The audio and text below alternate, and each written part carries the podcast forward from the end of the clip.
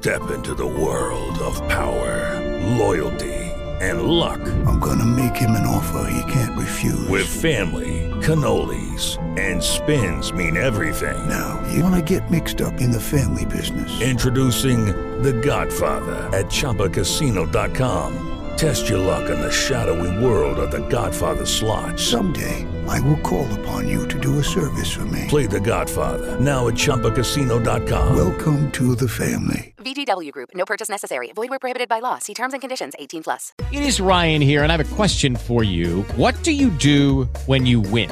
Like, are you a fist pumper?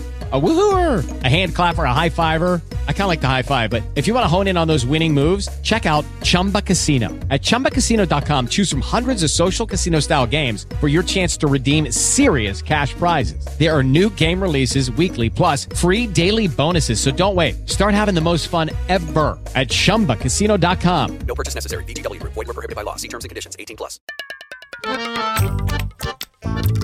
Bada. Kuch lallan top sunte hain.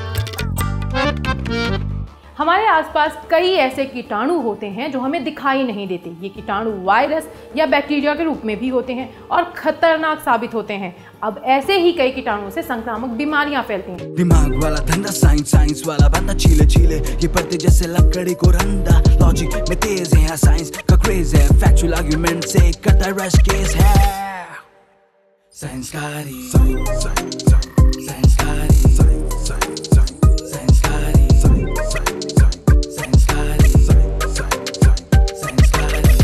संक्रामक यानी एक से दूसरे में फैलने वाली बीमारी। अब बात करते हैं इन बीमारियों से लड़ने की। तो बच्चे जब जन्म लेते हैं तो उनमें कुछ बीमारियों से लड़ने की क्षमता पहले से ही होती है। उन्हें ये बीमारियों से लड़ने की क्षमता यानी एंटीबॉडीज जो होते हैं, अपनी माँ से मिलते हैं। लेकिन ये बीमारियों से बचाव का अस्थायी यानी टेम्परेरी इलाज होता है। जब बात आती है संक्रामक बीमारियों की तो सबसे कारगर तरीका होता है वैक्सीन। वैक्सीन बीमारियों से लड़ने के लिए रोग प्रतिरोधक क्षमता पैदा करता है, वो भी परमानेंट वाली। वैक्सीन से पहले पोलियो जैसी कुछ बीमारियाँ तेज रफ्तार से फैलती थीं और इनके नतीजे बेहद भयावह होते थे। लेकिन फिर आ गई वैक्सीन और ये बीमारियाँ अब लगभग गायब होने की कगार पर हो गईं। इसीलिए कहा जाता है कि बच्चों, बड़ों और बुज़ुर्गों सभी के लिए वैक्सीनेशन ज़रूरी होता है। आप सवाल कहेंगे कि भाई, ये वैक्सीन काम कैसे करती है? हर वैक्सीन के काम करने का तरीका एक जैसा होता है। वो है बॉडी के इम्यून सिस्टम को बीमारी के बारे में खुफिया जानकारी देना। हर मनुष्य के शरीर में एक इम्यून सिस्टम मौजूद होता है। इम्यून सिस्टम अगर मैं समझाने की कोशिश करूँ तो ये मान लीजिए, ये हमारे शरीर का पुलिस सिस्टम है, जो पुलिसिया तंत्र जिस तरह से देश की सुरक्षा करता है, उसी तरह से हमारे बॉडी के लिए ये एंटीबॉडीज काम करते हैं। इस पुलिस को एक बार दुश्मन का हुलिया और रंग रूप पता चल जाता है तो उनके लिए शिकार करना आसान हो जाता है। वैक्सीन हमारे इम्यून सिस्टम को बीमारी फैलाने वाले कीटाणुओं का हुलिया बताने का काम करता है। अब हम बात करेंगे कैसे बनती है ये वैक्सीन। किसी भी वायरस की वैक्सीन उसी वायरस के सैंपल से तैयार होती है। अगर हम किसी हेल्दी बॉडी में वायरस स्वस्थ अवस्था में डालेंगे तो ये रिस्की हो सकता है, बंदा बीमार पड़ सकता है। इसीलिए वायरस का कमज़ोर या मृत रूप जो होता है, वो इस्तेमाल में लाया जाता है। और जब ये हमारे शरीर के अंदर जाता है तो इम्यून सिस्टम इसकी पहचान कर लेता है और उसके खिलाफ एंटीबॉडीज़ बनाने लग जाता है। एंटीबॉडी अगर मैं बोलूँ तो यह इम्यून सिस्टम यानी पुलिसिया तंत्र के सिपाही।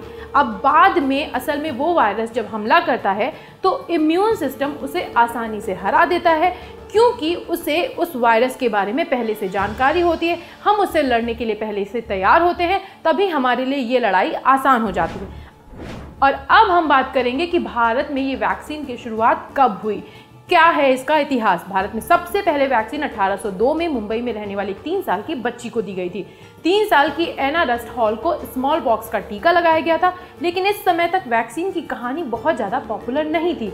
लोगों के जहन में वैक्सीन का नाम बसा जब आया पोलियो का टीका। पोलियो एक वायरस से फैलने वाली बीमारी है, जो मुख्यतः छोटे बच्चों को शिकार बनाती है। इसका इन्फेक्शन शरीर के स्पाइनल कॉर्ड में फैल सकता है। नतीजा ये होता है कि पोलियो से पीड़ित व्यक्ति को पैरालिसिस यानी पक्षाघात हो जाता है। 1950 के दशक में पोलियो की वैक्सीन खोज ली गई और भारत सरकार ने 1978 में पोलियो वैक्सीनेशन प्रोग्राम की शुरुआत की। पाँच साल से कम उम्र के हर बच्चे को टीका लगाया जाने लगा।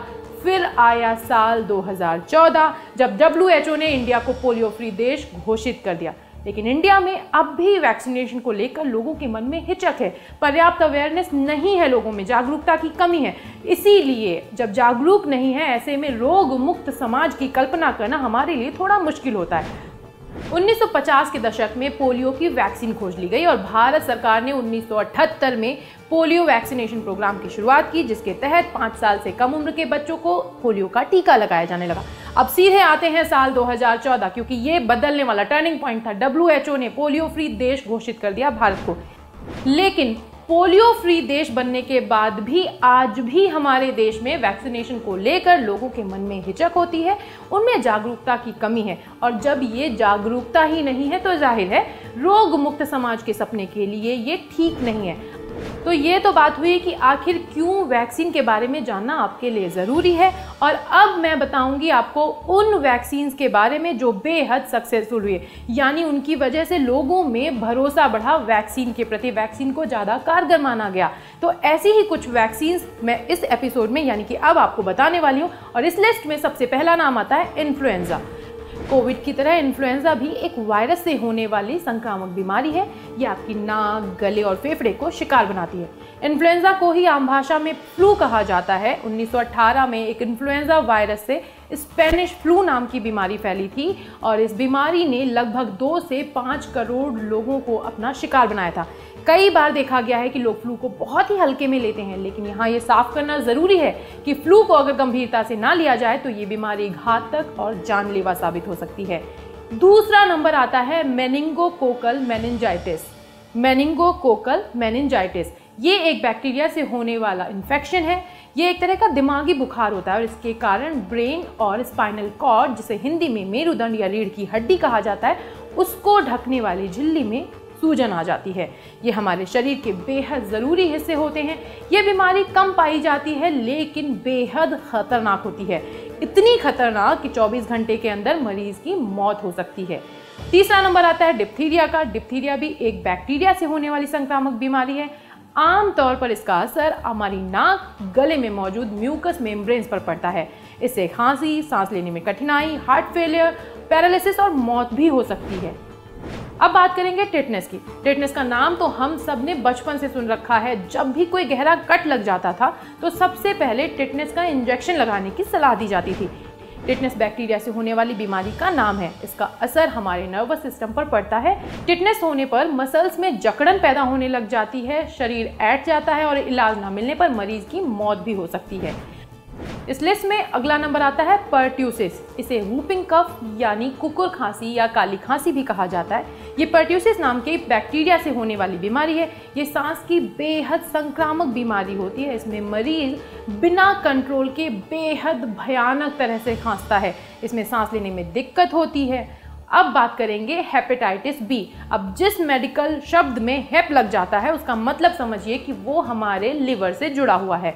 तो हेपेटाइटिस भी जो है, वो लिवर की एक संक्रामक बीमारी है, जो इसी नाम के वायरस से फैलती है। इसमें पेट में दर्द होता है, आँखें पीली पड़ जाती हैं, पेशाब का रंग गाढ़ा हो जाता है। अगर इसका इलाज ना ठीक से हो तो कई केसों में मरीजों की मौत भी हो जाती है। हीमोफिलिस इन्फ्लुएंजा बी ये भी एक तरह का फ्लू होता है, जो बैक्टीरिया से फैलता है।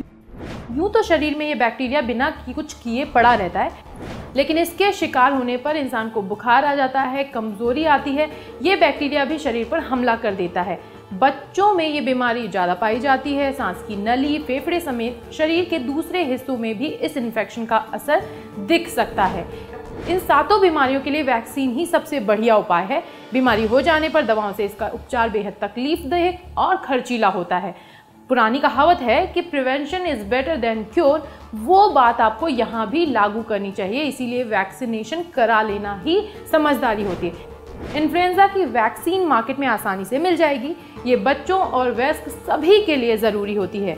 ये एक सालाना वैक्सीनेशन है जो इन्फ्लुएंजा ए यानी H one N one H three N two और इन्फ्लुएंजा बी से भी बचाती है। डिप्थीरिया टिटनेस पर्ट्यूसिस यानी टीटीपी का टीका बच्चों को छठे, दसवें और चौदहवें हफ़्ते में दिया जाता है। इन बीमारियों से बचे रहने के लिए जीवन में कई बार वैक्सीनेशन कराना ज़रूरी होता है। इंडियन एसोसिएशन ऑफ़ पेडियाट्रिक्स के मुताबिक एक बूस्टर डीटीपी प्लस आईपीवी 4 से 6 साल की उम्र में और दो बार 9 से 14 साल की उम्र में दिया जाता है। डीटीपी के डोज की कम मात्रा ज़रूरी होती है। मेनिंगोकोकल मेनिंजाइटिस का टीका नौ महीने के बच्चे से लेकर 55 साल के व्यस्त के लिए होता है। दो साल से छोटे बच्चों को नौवे महीने में पहला डोज दिया जाता है और दूसरा डोज इसको तीन महीने बाद दो साल से बड़े बच्चों के लिए केवल एक ही डोज होती है। मेनिंगोकोकल मेनिंजाइटिस एक बेहद गंभीर किस्म की बीमारी है। ये बीमारी सामने आने के बाद इलाज के लिए बहुत कम वक्त मिलता है। 24 घंटे में किसी की जान भी जा सकती है। बच्चे के डॉक्टर से इसके बारे में जानकारी प्राप्त करके इस वैक्सीन को लगवाने की दिशा में आगे बढ़ा जा सकता है। इसके अलावा हेपेटाइटिस बी की वैक्सीन भी मौजूद है। ये वैक्सीन वैक्सीनेशन प्रोग्राम के तहत लगाई जाती है। इसके बारे में भी आईएमए या बच्चों के डॉक्टर के पास बहुत सारी जानकारियाँ आपको आसानी से मिल सकती हैं। बच्चों को सभी बीमारियों से बचाना ज़रूरी होता है। इन सभी बीमारियों की वैक्सीन मार्केट में उपलब्ध है। आप अपने डॉक्टर से परामर्श के बाद इनका टीकाकरण करा सकते हैं, यानी कि वैक्सीन लगवा सकते हैं। वैक्सीनेशन न सिर्फ़ आपके लिए, बल्कि आपके आसपास जो आपके अपने मौजूद हैं, उनकी सुरक्षा के लिए भी ज़रूरी होता है। कोरोना के बारे में आपने सुना होगा ब्रेक द चेन तो ये संक्रमण की कड़ी तोड़ने की बात होती है। वही काम आपको वैक्सीनेशन के साथ करना होता है। आपके आसपास के जितने अधिक से अधिक लोगों को ये वैक्सीन लगा होगा, उतने ही अधिक आप सुरक्षित होंगे। वैक्सीनेशन से जुड़े परामर्श के लिए आप डॉक्टर के पास जाएँ। वैक्सीन लगवाने से हिचके नहीं। फ़िलहाल इतना ही। आपका बहुत बहुत शुक्रिया संस्कारी संस्कारी